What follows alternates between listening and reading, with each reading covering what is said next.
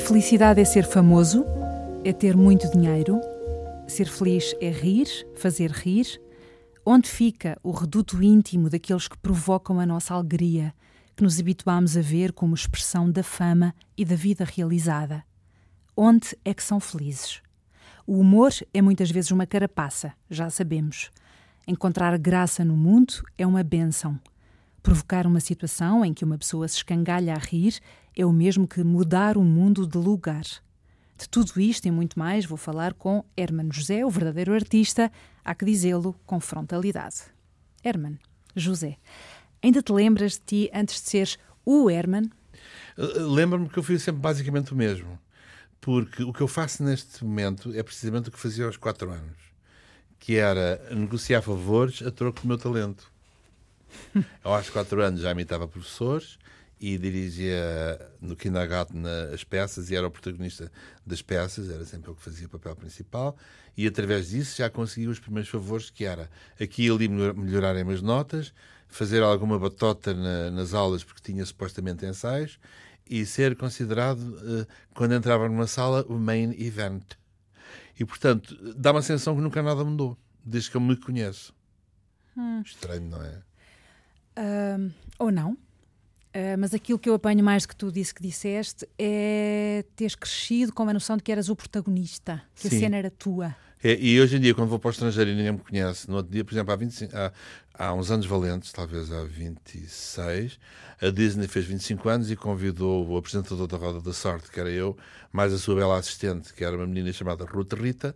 Fomos para o aniversário da Disney World em Orlando e ninguém sabia quem eu era, como era óbvio e eu estava no epicentro, estava na, no meio de uma quantidade de gente fantástica, com as suas equipas, o apresentador grego, o inglês, o alemão, o próprio americano, o Pat Sajak, e eu pura e simplesmente não existia. E, meu, e naquele contexto, o meu subconsciente começou a trabalhar num projeto para eu passar a existir. E ao fim da primeira noite já existia muito, porque era o único que falava línguas e fazia de ponto de ligação a todos. Eh, quando, quando passo para o piano e, para além disso, começo a dizer piadas, comecei a assistir cada vez mais e fiquei o epicentro aí sim da, do acontecimento. No dia seguinte, como comecei a existir demais, o apresentador americano cortou relações comigo, deixou o grupo e eu passei a ser uh, semi-odiado pela equipa do apresentador americano que estava a ter excesso de protagonismo. E na vida real? É precisamente a mesma coisa. eu geralmente acabo por pagar caro a fatura do excesso de exposição ou do excesso de competência. Porque ninguém agradece muito. É uma coisa extraordinária. Não consegues resistir. Precisas, é isso? Não sei. Não sei porque. Se calhar sim, porque eu adorava, por exemplo, resistir a comer o que como para, para estar um bocadinho mais elegante, elegante. Se eu não consigo, é natural que também não consiga resistir a esse outro vício. Consegui resistir a outros, deixei de fumar, o que é, é extraordinário. E e deixei, o que é que assim mais uns disparates, deixei de andar de moto a 200 e tal e a fazer assim alguns disparates que me punham em risco. Portanto, em algumas coisas uh, adaptei-me melhor. Mas a, a, minha vida basicamente é sempre um constante turmoil. Em que circunstâncias precisas uh, do recato, que é o oposto imensas, desse... Imensas circunstâncias. Imensas, né? as pessoas nem sonham em quantas. De tal maneira que há dias eu só, só aguento os irracionais. Há dias Como é que, é? Só aguentas os? Os, ir, os irracionais. As os, pessoas, os animais irracionais. Ah, uhum. uh, às vezes estou em azeitão, completamente sozinho, só Mas era uma boa ideia aguentar as pessoas irracionais.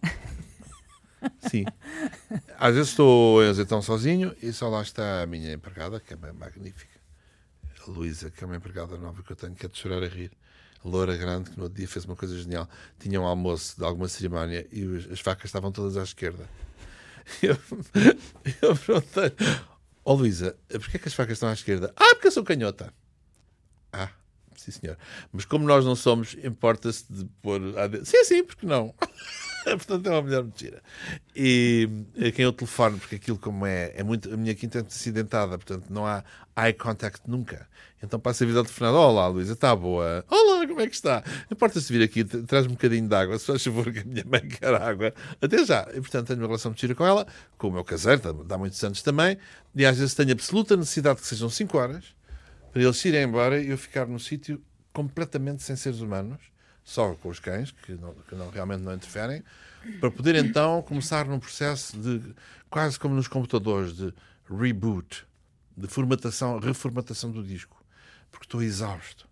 Exausto de ser gentil, exausto de aturar pessoas, uh, exausto de inventar dinheiro para os, para os encargos, exausto de ser witty, de um, tudo. E, portanto, como qualquer máquina, não é? preciso depois de parar para arrefecer, para depois então voltar a dar com força. Bom, aquele escritor italiano Pavese dizia que viver todos os dias cansa. Tinha toda a razão. Toda a razão.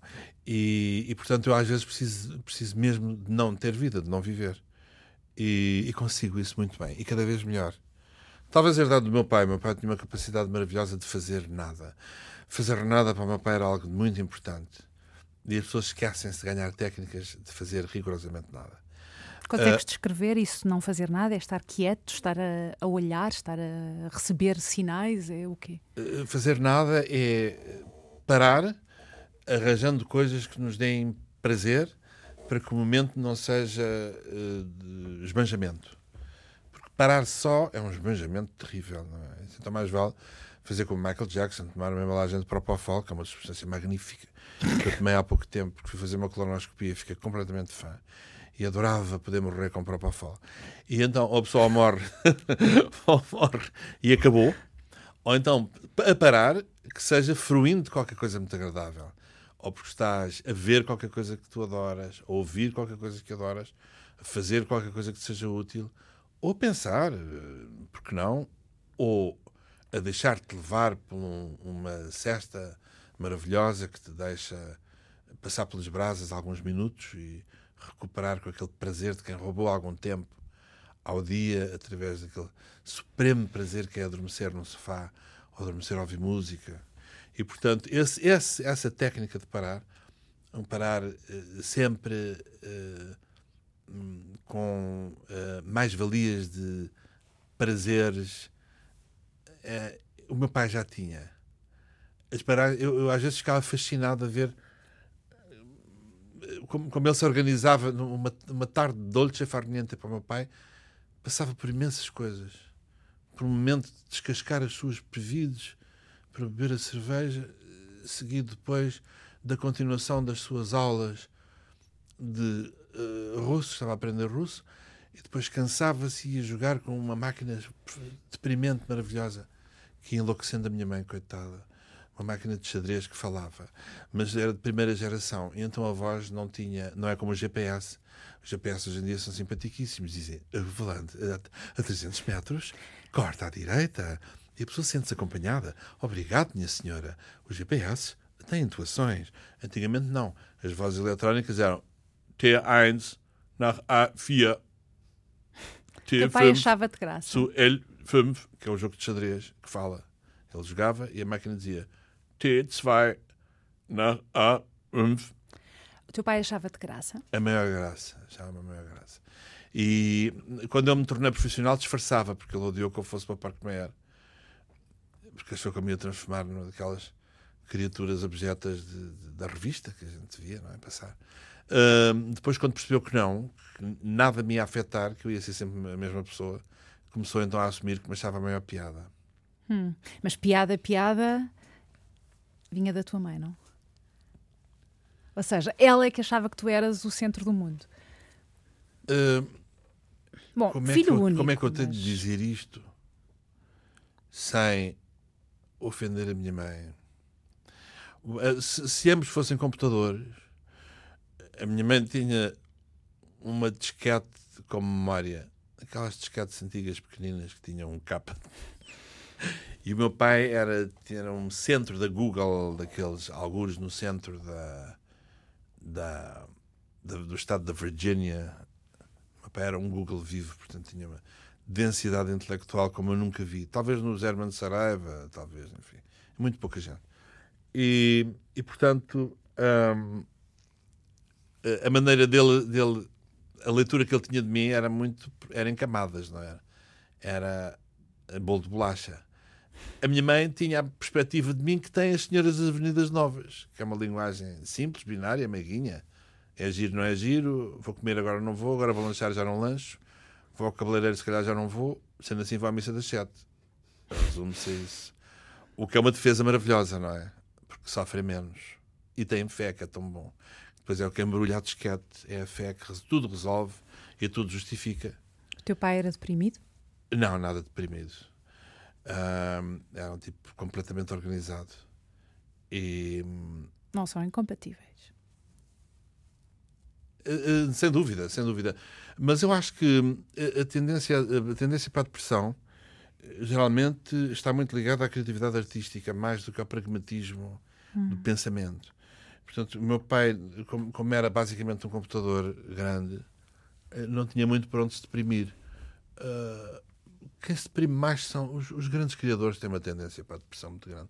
Ainda no dia estava eu, ontem estava a ver um documentário na RTP2, onde te vejo a ti também com muito gosto, muitas vezes, do, sobre o Hubert de Givenchy. E através dele fui parar uma grande. a Rachel Mellon, que era uma grande mulher riquíssima, uh, mecena das artes e morreu com 103 anos.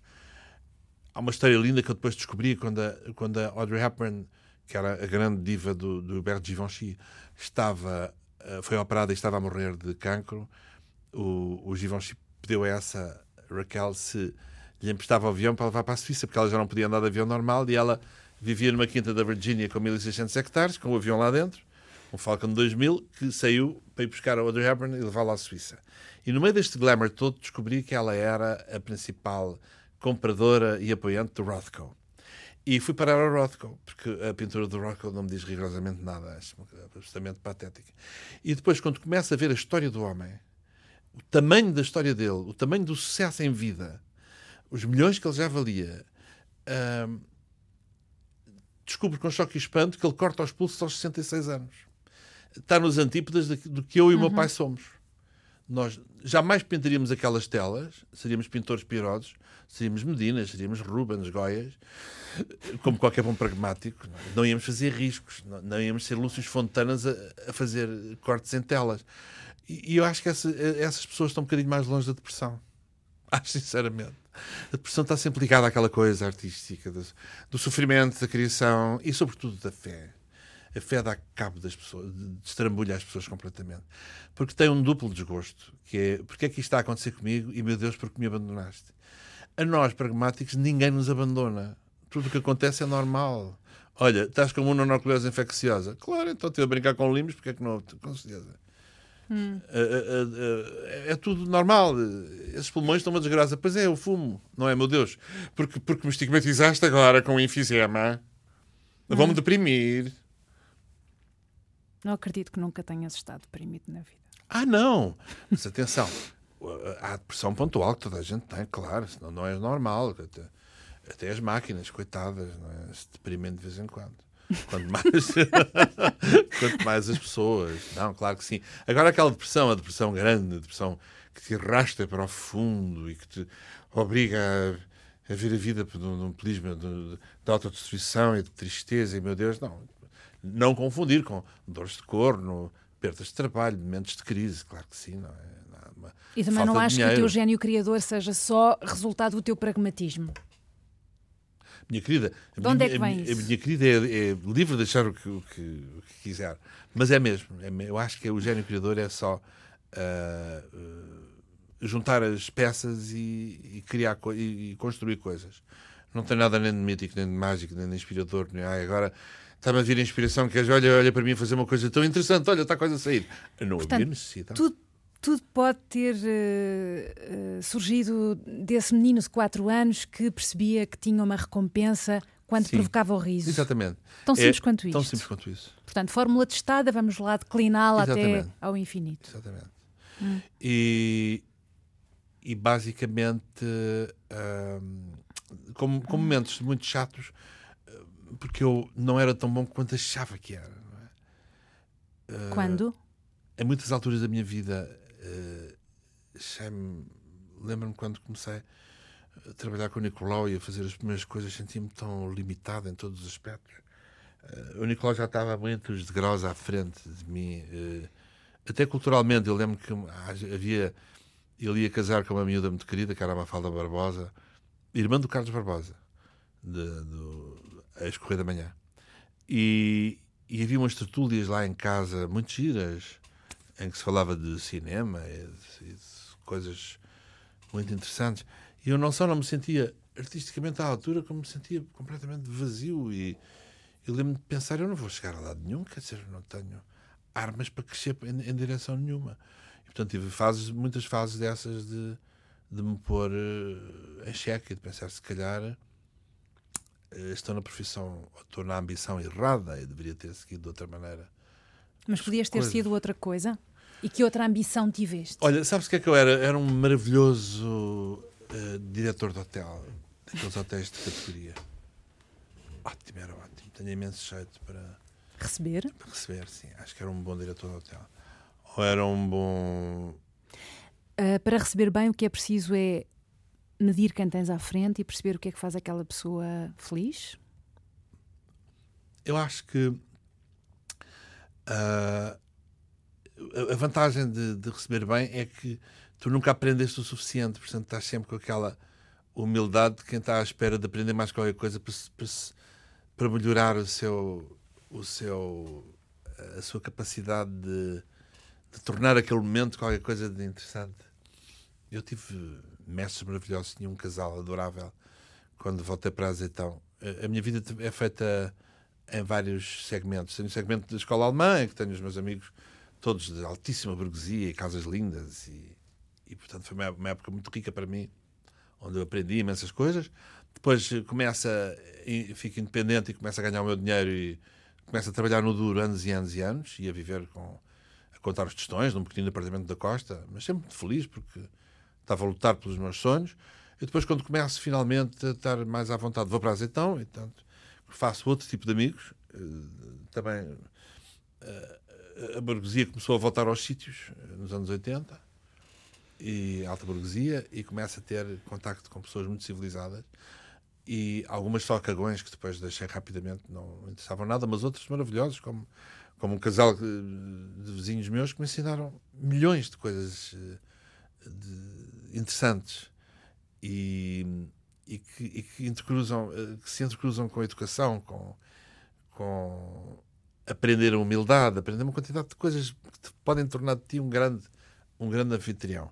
Portanto, eu acho que nesse aspecto eu seria um ótimo profissional, porque tenho realmente essa capacidade. Por isso é que quando eu estou no estrangeiro com os meus pares ou noutros, uh, noutros contextos, eu sou geralmente o tipo que serve de uh, aglutinador e catalisador dos grupos e que acabo por a dizer como é que se devem pôr as mesas, como é que as coisas estão certas e o que é que está errado na sala, porque aquele candeeiro não tem abajur e está a ferir, as pessoas estão sentadas atrás, e passado uns tempos está tudo numa harmonia perfeita. E ainda vou à, ao som dizer que não pode ser aquela música que está a interferir.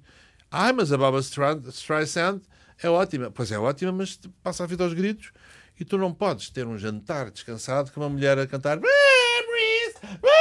que é uma coisa desesperante, não é? Aí só então, antes de ter a Isabel Silvestre de Manhoso, que comparativamente à Barbara Streisand, é, uma, é um veludo.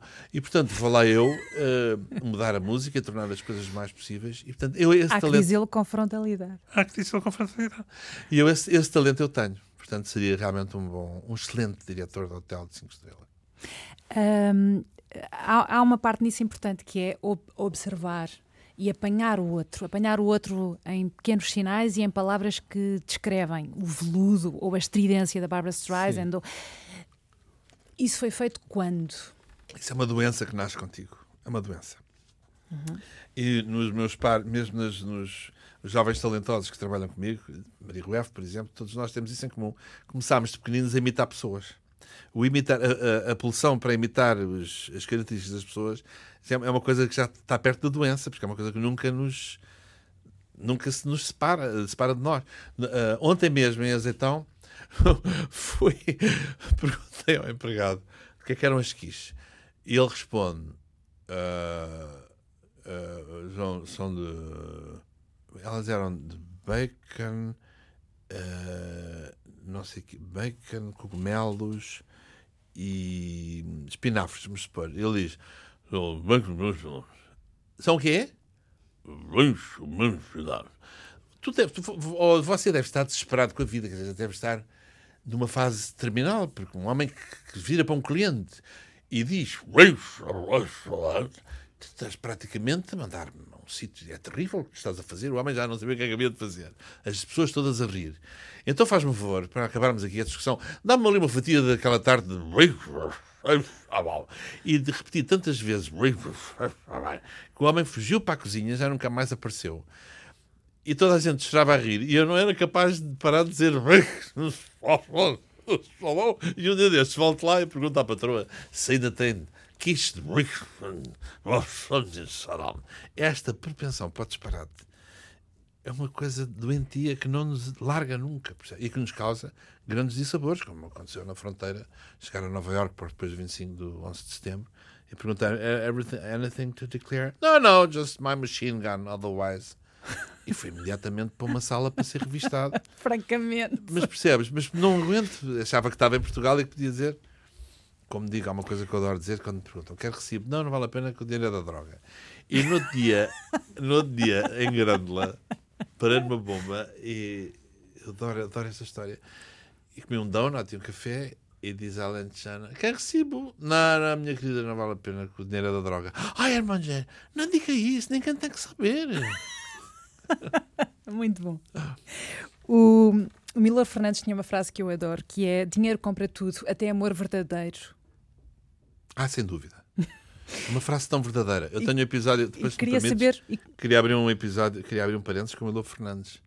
Eu, Pode ser tivemos já? uma grande discussão por causa de uma pizza.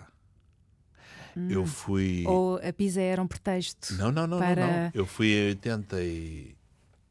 Em, com o Mário Soares em 87, talvez, ao Brasil, na viagem dele ao Brasil, e a certa altura o, o, o Raul Soldado hum, estava numa fase de me achar piada e não achar porque eu já estava a existir demais. Mas isso é natural, que se calhar comigo aconteceu mesmo. Às tantas, eh, fomos a uma pizzaria, ele, o Milo Fernandes, vai-nos mostrar o apartamento dele eh, ao pé da praia, o, computador que tinha, já, já trabalhava com computador na altura, nós ainda não estávamos tão avançados, já abria janelas com textos dentro do ecrã, e uma coisa que eu achei extraordinária. E depois vamos a uma pizzaria e mandaram vir umas pizzas de salame e as pizzas não estavam boas. A massa não era boa e a pizza não era boa. E, e para mim, como, como eu não consigo mentir na culinária. E ele disse: para mim, está gostando? Eu disse: Não, Miloras, a pizza não é boa, peço desculpa, não é boa. E ele disse uma piada, virou para o resto do grupo e disse: Bem, é o primeiro gourmet de pizza que eu conheço, né? E foi uma gargalhada geral na mesa. Disparou-se-me o disjuntor. Disse ao Milor: Eu não tenho culpa que o vosso universo comece e acabe no Brasil. Que vocês, a pizza, é esta coisa que trouxeram os imigrantes italianos. Se o Milor um dia pegar no muito dinheiro que já tem, de viagem, vá, por exemplo, vá até ao, ao Alain Ducasse, a Monte Carlo, e perceba a importância que se dá a uma pizza de trufas, ou vá, e comece-lhe a desfiar. Oh, não foi uma boa ideia ter trazido o Milor Fernandes. Olha, e fui tão desagradável, hoje em dia jamais faria isso, engolia e fazia um sorriso, mas estava naquela fase. Uma pessoa tem 33 anos, já teve acesso às boas coisas da vida, deixa-me cá agora vomitar tudo aquilo que sei, uma desgraça. Agora, a frase de Milor Fernandes é tão verdadeira que no fundo é tempo, uma introdução para falar do dinheiro. sim, deu, uh, uh, eu, eu, tenho uma amiga que uh, se deixou levar por um senhor com dinheiro e começou a ir lá para, lá para as casas dele. O homem não tinha família, portanto não, nem sequer estava naquela posição desagradável de, de, de ser amante, de coisa nenhuma. E, e eu perguntava-lhe de vez em quando, mas como é que é e tal? Ah, é agradável, é fantástico, porque só estamos, as casas são lindas, vamos para sítios fantásticos que eu nunca vi. O barco dele é ótimo. Depois, realmente, quando chega à altura, tenho de beber muito champanhe tenho de beber muitas coisas porque me custa imenso. Custa-me imenso, mas não estou não disponível para prescindir daquilo. Passado uns tempos, encontrei-a. Eu disse: então, ainda dura? Assim, não, não vês a minha barriga? Estás grávida? Estou. Mas mas então o que é que sentes por ele? Olha, eh, um dia acordei, olhei para o lado e estava apaixonada. Ah? E depois pensei, hum, isto é capaz de não durar muito tempo. Uh, passado uns tempos voltei a encontrá-la, já tem três filhos. Uh, tem uma relação encantadora. São super felizes. Eu quase que ponho as minhas mãos no fogo, que ele se apaixonou, que ela se apaixonou por ele, via coisas bonitas que gravitavam à volta dele. E também dou exemplo precisamente ao contrário, de uma querida colega que se apaixonou por um querido colega em minha casa. Eu tinha acabado de fazer obras, uh, aquilo estava muito bonito, parecia o sul de França, uh, os materiais ainda muito novos. Eu depois fui trabalhar duas semanas, eles ficaram sozinhos naquele espaço idílico que eu tinha acabado de construir. Apaixonaram-se de morte. E ela avisou o marido que já não ia voltar. Ele avisou também que já não ia voltar. E, eh, e então alugaram um apartamento no sítio possível, que era em São João de Estoril, numa urbanização absolutamente dramática, virada para o sol, portanto não tinha ar-condicionado, o sol punha-se para dentro de uma sala nojenta, com um quarto obsoleto. E começaram a ver o seu romance e ele vinha de mochila a pé da estação de São João a subir até lá acima e chegava suado e mal cheiroso e ela já estava desesperada porque não tinha lá as coisas, que as coisas tinham ficado em casa dela, onde já tinha condições. E o romance durou oito, oito dias e acabou. Já e, tiveste portanto... fases na tua vida em que tiveste muito dinheiro, outras fases com menos dinheiro. Sim. No fundo, qual é que é o papel do dinheiro na equação felicidade? Ah, uh, mas são, são, assuntos diferentes. Eu gostava de, de uhum, os uhum. catalogar. Portanto, primeira coisa, é possível a pessoa apaixonar-se através da coisa económica? Sim. Conheço casos. Também é possível o oposto. Portanto, o dinheiro tem uma importância louca. Segundo aspecto, o dinheiro resolve tudo? Não. Senão o Rothko não tinha cortado os pulsos. Quando cortou os pulsos estava milionário já.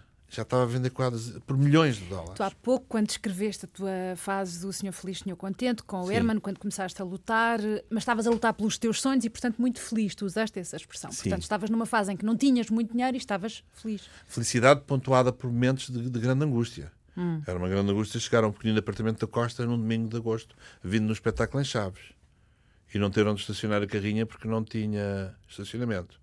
E subir num apartamento de, de 60 metros quadrados sem ar-condicionado e, e, não conseguir dormir com o calor. E pensar muitas vezes, mas porquê mas vai ser sempre assim? Hum. Então vai ser sempre esta privação, esta desgraça da ausência de dinheiro? Ou, ou, depois tive um primeiro sucesso, tive de comprar aparelhagem, porque na altura tínhamos de ir com a aparelhagem atrás, foi o dinheiro todo embora, mas os impostos fiquei reduzido a zero. Ou seja, o sofrimento da ausência de dinheiro é uma coisa inenarrável. E eu, eu lembro-me de cada momento desses. Um, o que não quer dizer que o superávit de dinheiro te resolva depois os problemas. Uhum. Não. Portanto, o, o, eu acho que ontem tive, a eu, a Polónia, tive no meu programa. É uma mulher muito engraçada. Ela tinha um negócio que lhe dava imenso dinheiro de, de doces. Começou a ficar muito, muito infeliz com o negócio. Então, quando estava ela, agora tem a sua reforma, que é muito pouco, mas também alugou o seu apartamento e, e alugou o sítio da fábrica. E agora já tem dinheiro suficiente para manter a casa, a sua horta e ser feliz. Portanto, há aqui uma equação qualquer, eh, andamos sempre à procura dessa equação, entre income e depois a felicidade. E eh, não há dúvida nenhuma que quem tem uma pessoa doente e a pode, sem pestanejar, metê-la no avião e mandar para o sítio do mundo onde a operação é bem feita é, é, um, é um ato maravilhoso e implica felicidade. Claro que sim. Uh, mas e, e, resolve imensas situações desse género. Mas verdadeiramente não chega. Tanto que eu não. As fases mais felizes da minha vida não foram com, uh, com certeza as mais endinheiradas. Até te vou contar um episódio absolutamente incrível. Eu tive um ano estupidamente endinheirado alguns ali nos. Que é estupidamente endinheirado. Estupidamente endinheirado é, é tu. Muitos zeros, muitos. Não, é tu teres. Ganhaste tanto dinheiro de repente. Como nunca ganhei tanto dinheiro, nem consigo imaginar Ganhaste que é tanto dinheiro que tu. Rico. Em 91 compras um, um Rolls, em 92 compras um Bentley e no fim de 92 vais à feira de Génova comprar um barco. Não é? é pronto, na altura não havia empréstimos. E a minha maior infelicidade foi sempre nunca poder comprar o barco que queria. E eu nunca tive o barco que queria. O barco que eu queria era sempre acima daquele que eu podia comprar. Portanto, não há um único momento. O, meu, o último barco, quando eu tive montado, já era um barco muito sério. Um, e que valeria o equivalente, se calhar, a duas grandes vivendas na Quinta da Marinha. E fui sempre infeliz nele.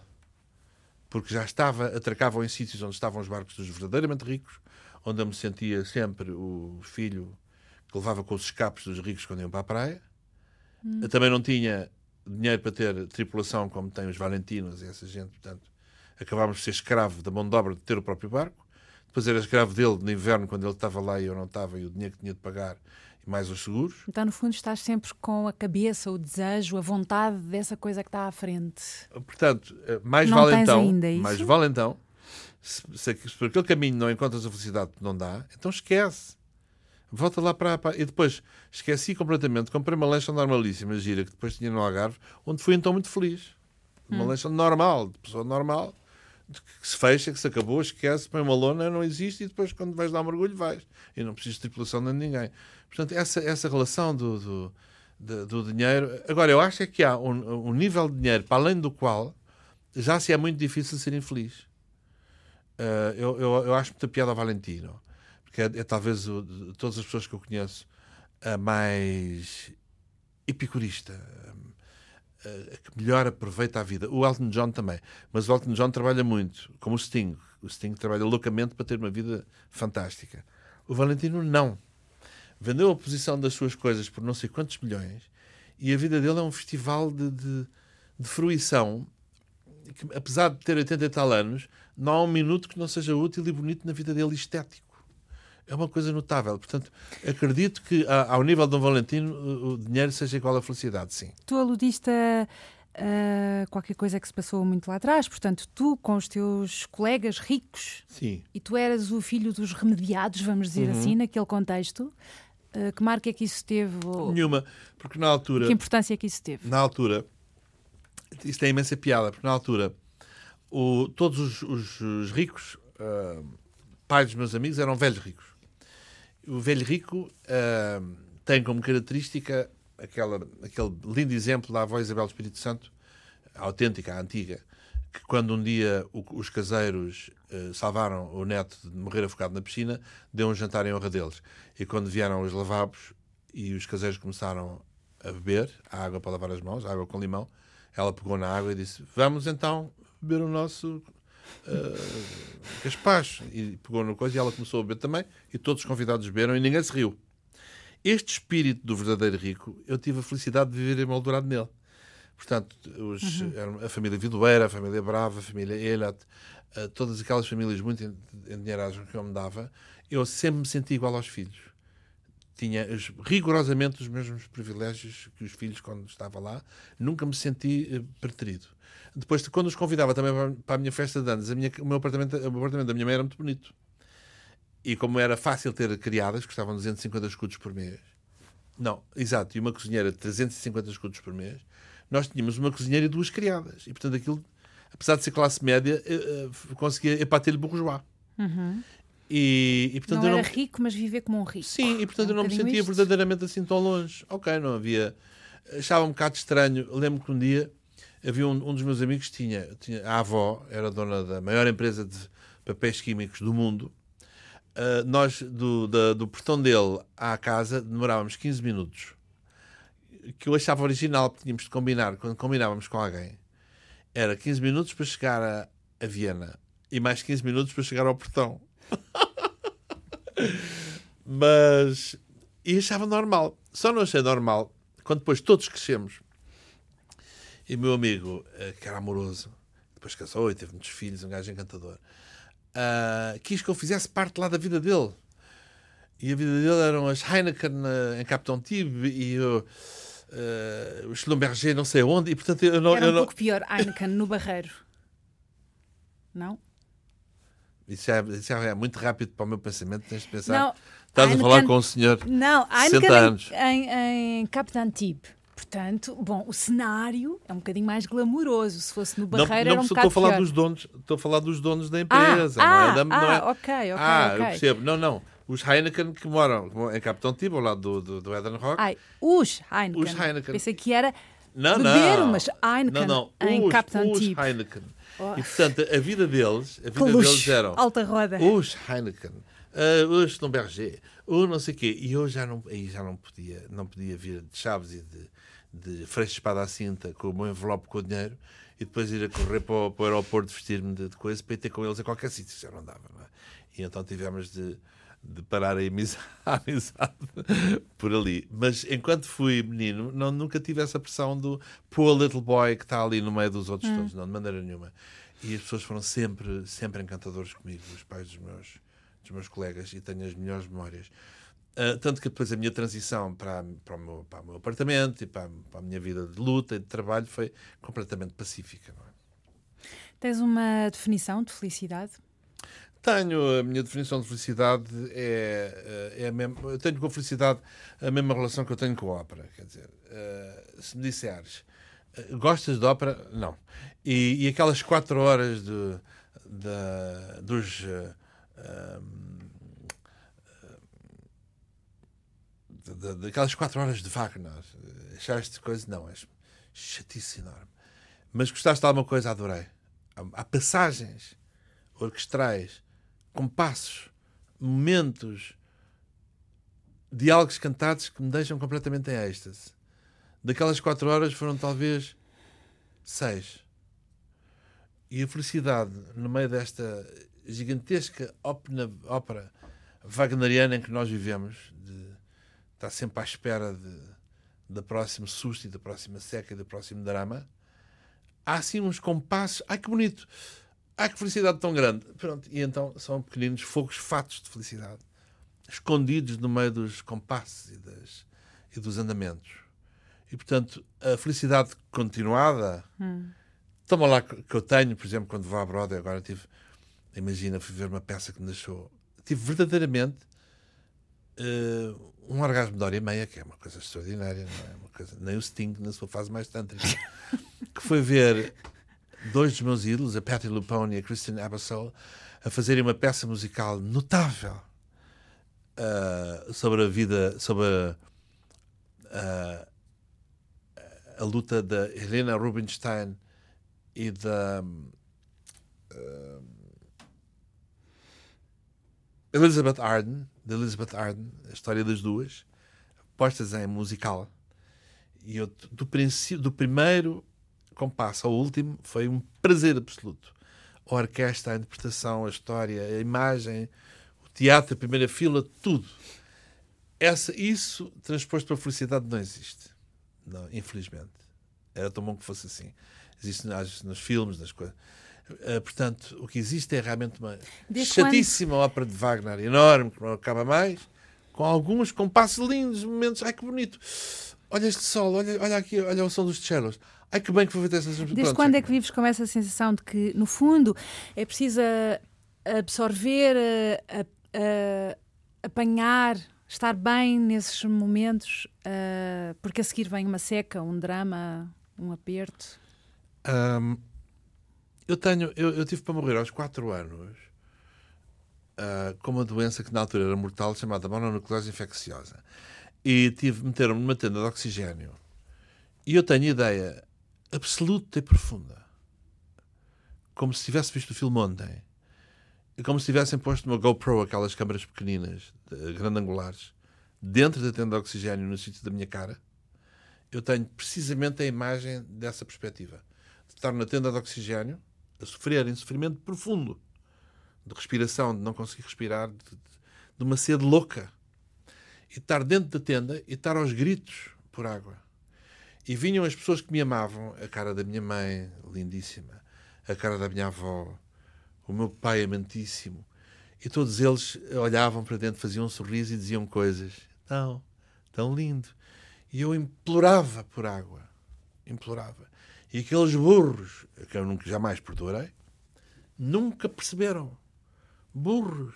Só havia uma única tia-avó que era a tia Laura, que cada vez que ia ver-me, abria, olhava para mim e me dava água. É, só uma é que percebia que eu, que eu precisava de água naquele momento. E quando eu tinha direito à água da tia Laura, eu tinha uma explosão de prazer tão intensa que, que se calhar nunca mais a voltei a ter com aquela gradação. É como se aos quatro anos eu tivesse, olha, isto, a vida é assim, é isto mesmo estás aqui em sofrimento quase sempre, constante, ou em, em ausência de coisas que te trazem felicidade. De repente vem uma tia Laura com um bocadinho de água e agora vai, olha que bom, aproveita aí que é isso. E portanto eu acho que sempre tive um bocadinho essa noção de que as coisas sempre, sempre foram assim. Se calhar estou a exagerar, se calhar não foi destes quatro anos, se calhar depois houve anos imensos em que eu não me lembrei deste episódio, mas, mas talvez não, porque depois hum, uh, há sempre uh, momentos, há sempre uh, em todas as fases da vida, momentos em que as coisas não são precisamente como tu gostarias que fossem, e portanto a verdadeira, a verdadeira felicidade continuada nunca existe. Menos quando estás numa primeira fila do Schubert Theatre a ver a peça chamada War Paint. Portanto, o que está a gozo é ir ao teatro. O que te faz, não, tá, o que te faz beber essa não, ir, ir salvífica Não é ir ao teatro, não é ir ao teatro. É estar em Nova York, hum. bem instalado, bem mal instalado, não vale a pena. Uh, e uh, ter comprado com muita antecedência a tal primeira fila a meio, porque eu só gosto de teatro com cheiro. E, e então, nesse contexto, estar a ver, estar a, ver a peça com pessoas que eu, que eu adoro, esse, esse sim é um momento de felicidade. Ou talvez sentar-me num restaurante absolutamente extraordinário e ter direito a uma grande refeição com alguém que se goste e se calhar se tiver o mar por perto melhor, se não tiver paciência. Mas são assim as coisas que mais perto me trazem da felicidade Bem, estamos a terminar e vamos uh, ouvir o Michael Franks, que eu, que eu sei que gostas muito, e se calhar pergunto só. Uh, porquê, porquê o Michael Franks? Pois, porque ele, ele eu só, só a posteriori é que eu descobri que ele também é um tipo especial. É vegetariano, é out of the box, é off-stream, está lá na vida dele. É muito engraçado. Mas ele é um tipo que vem do jazz, eu gosto muito do jazz. E portanto as músicas dele são todas são todas muito, muito jazzy. Tem aquela voz uh, muito suave e, portanto, é, é, o, é o tipo que está nos antípodas da Barbara Streisand durante o jantar. A Streisand faz-te parar a digestão e o Frank se transporta-te imediatamente para uma esplanada nas Maldivas, com, um coral no pôr do sol muito bonito e de repente um, um menu de degustação acompanhado por um champanhe Claude Dambonnet. Joie de, uh, joie de Vivre com o Herman, com mas lá está, mas uma bolinha, com Michael Franks. Uma bolinha de Joie de Vivre, depois quando fecha, ok, acabou-se o champanhe e agora uh, mete lá o, uh, as coisas no jeep e põe-te lá a caminho de São Fins do Douro para, para as festas a favor da Nossa Senhora. Da agonia. Da agonia ou de outra coisa qualquer, ou de La Salette. Faz parte.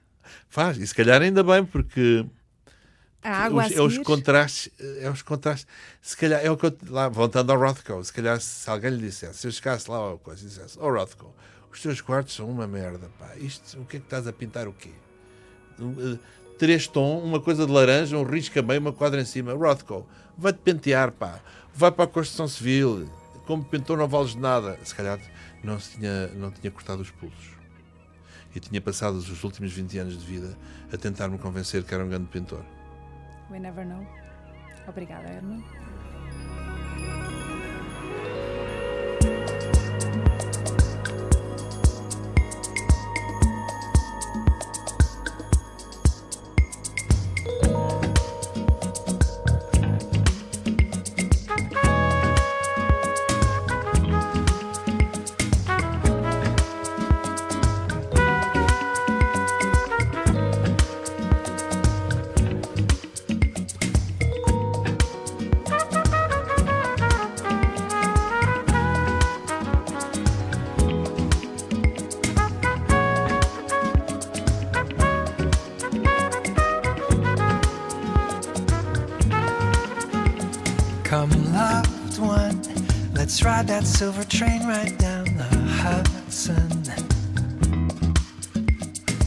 Lunch in Midtown, it's summer in New York. Postprandial, meander through the Met just like we used to. The odds are King Tut still summers in New York. we'll both review Fifth Avenue from uptown to St. Pat's. Indulge our vice, Italian ice, then walk through Central Park. It's summer in New York.